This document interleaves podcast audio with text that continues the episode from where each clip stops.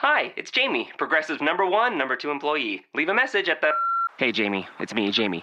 This is your daily pep talk. I know it's been rough going ever since people found out about your a cappella group, Mad Harmony, but you will bounce back. I mean, you're the guy always helping people find coverage options with the Name Your Price tool. It should be you giving me the pep talk. Now get out there, hit that high note, and take Mad Harmony all the way to nationals this year. Sorry, it's pitchy. Progressive Casualty Insurance Company and affiliates. Price and coverage match limited by state law. You are Locked On Browns, your daily Cleveland Browns podcast, part of the Locked On Podcast Network. Your team every day.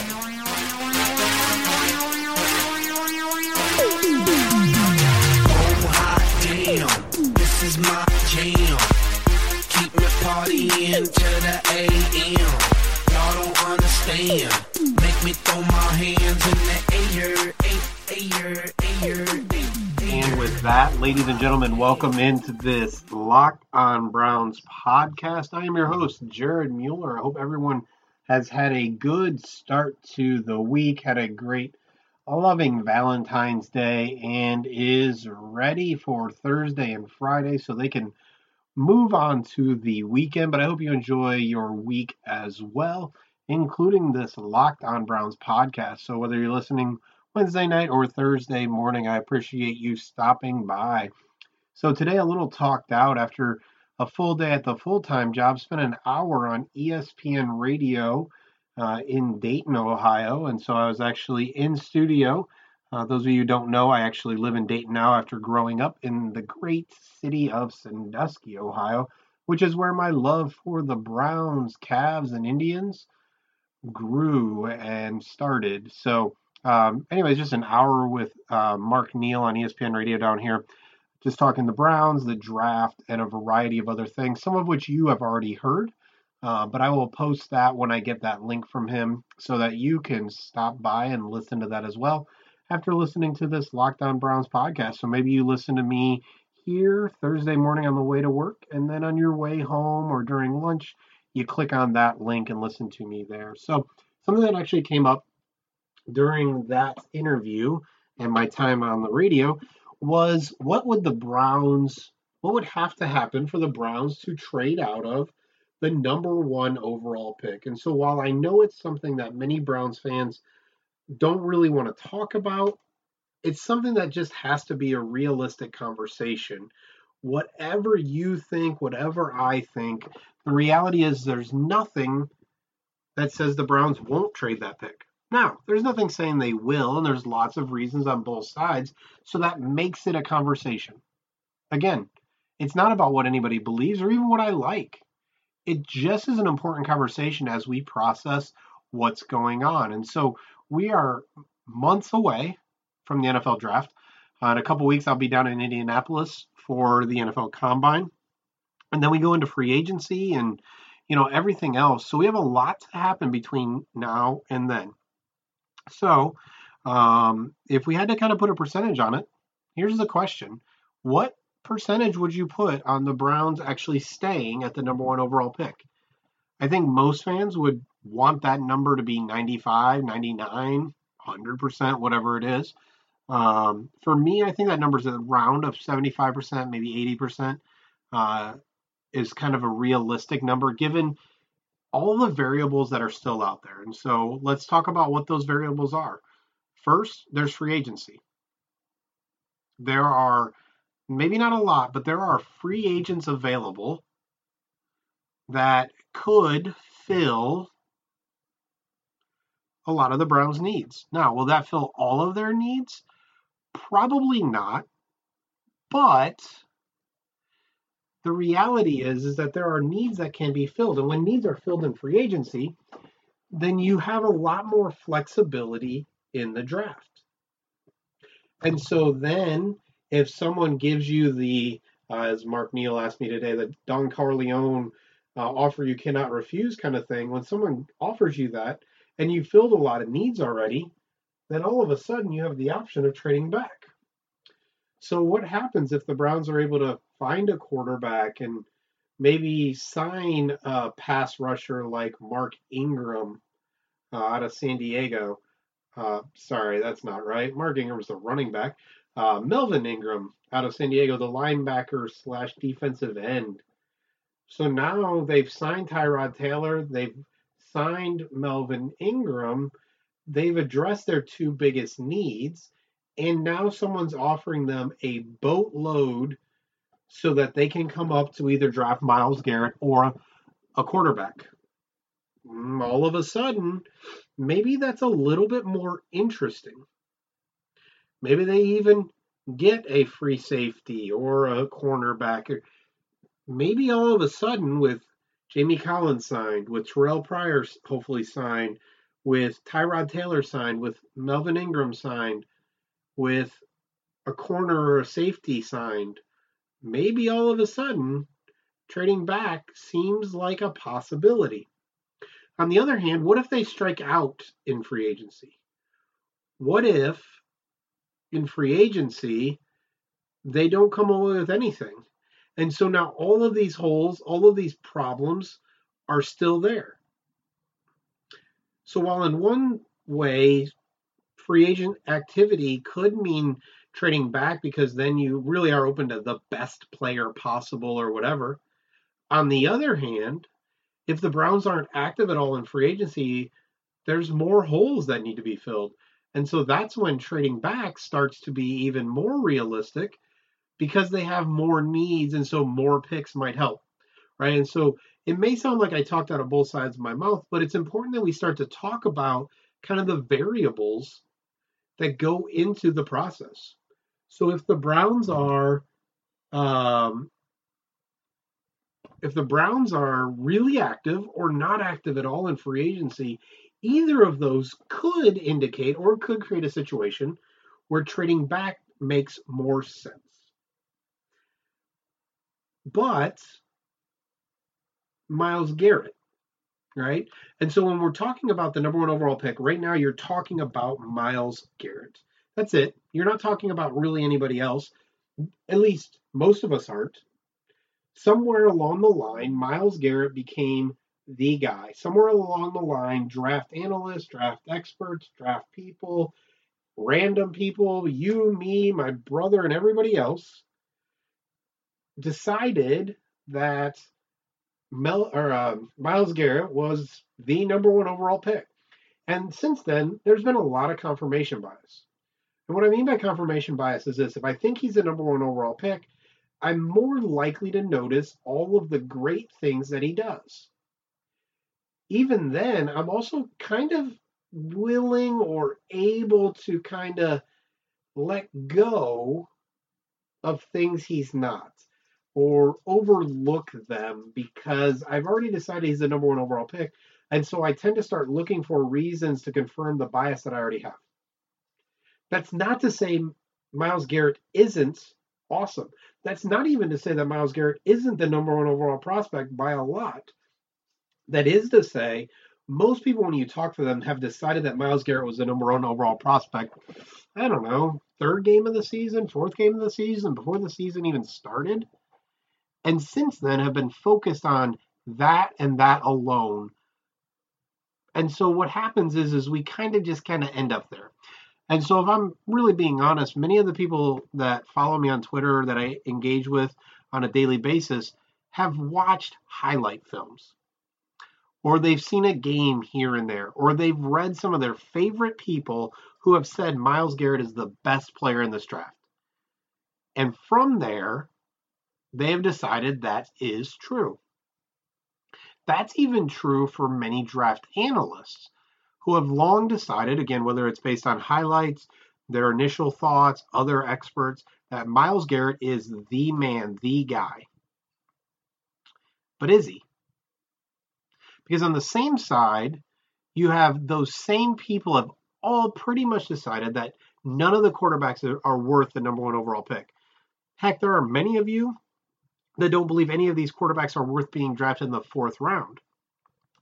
And many experts many draft analysts have been fighting that, and no matter what, because Mel Kiper said something, or Mike Mayock, or um, Todd McShay, or whoever, even our Brent Sobolewski at the Orange and Brown Report, doesn't really love this quarterback class just because they've said that, or you've seen the interceptions from Deshaun Watson, or you've seen DeShone Kizer struggle some in a very bad Notre Dame offense, or you you worry about Mitch Trubisky because he's only played for one year, or he doesn't look the part sometimes, or or Pat Mahomes' feet, or he just plays in that Texas Tech air raid system. When's the last Big 12 quarterback that's actually been good?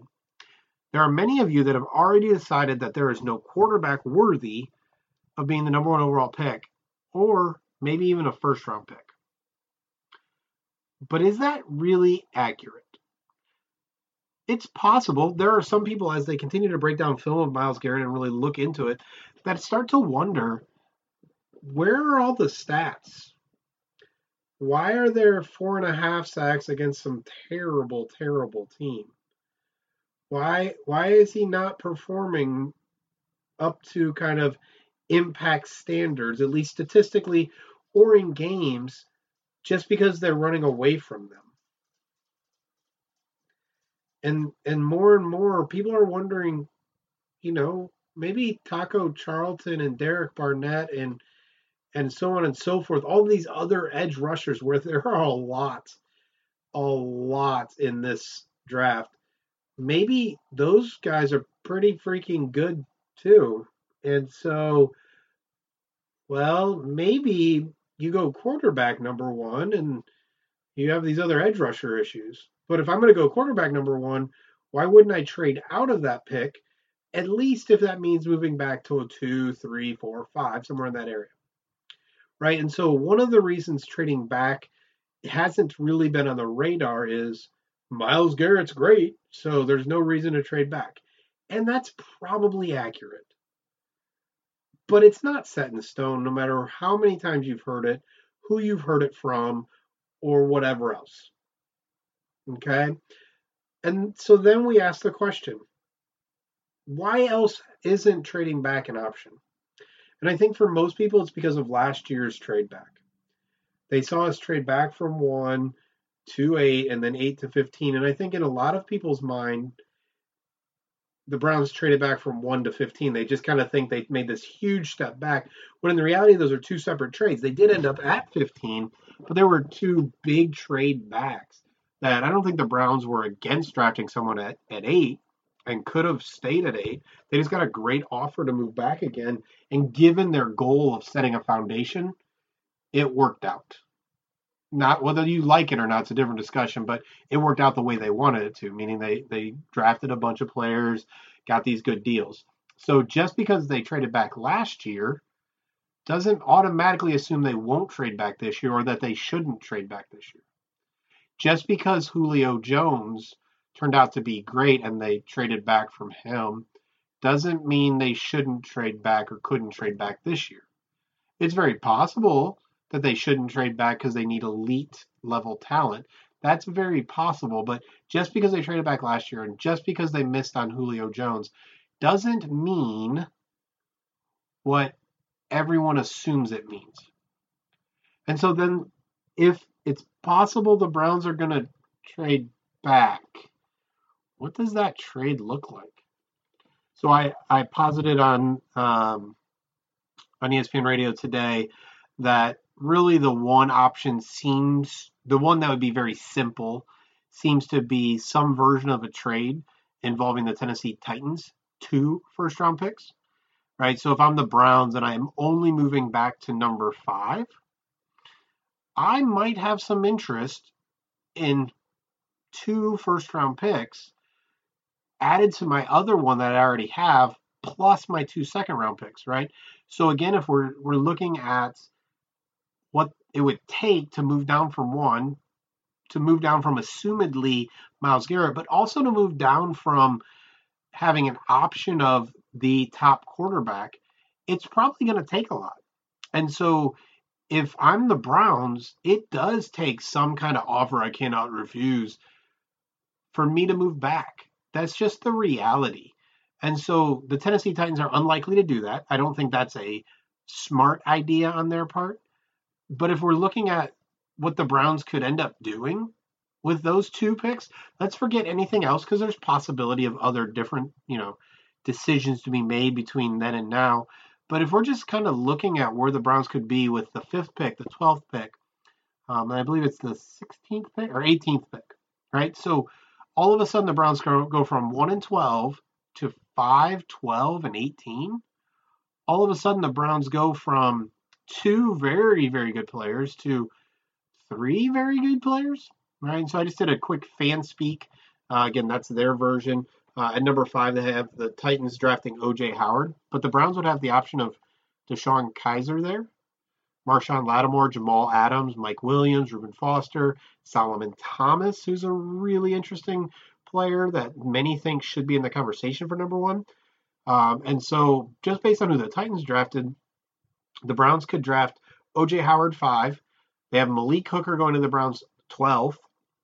And then at 18, had the Titans taking cornerback Quincy Wilson, but also just after him, Leonard Fournette, Jabril Peppers, Gareon Conley, Dan Feeney, Christian McCaffrey, an offensive tackle, lots of talent in the draft, right? So here's the thing Are the Browns going to trade out of number one?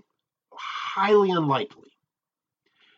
But the Tennessee Titans are an interesting trade. What if the 49ers make it really clear that they want their quarterback and the Browns can do something that's been done to them twice and get a team to give them something worth moving down one spot? So the Browns did this twice. They traded up to get Kellen Winslow with Washington, who then drafted Sean Taylor uh, and gave up a second round pick to move up from, I believe it was seven to six or it was eight to seven.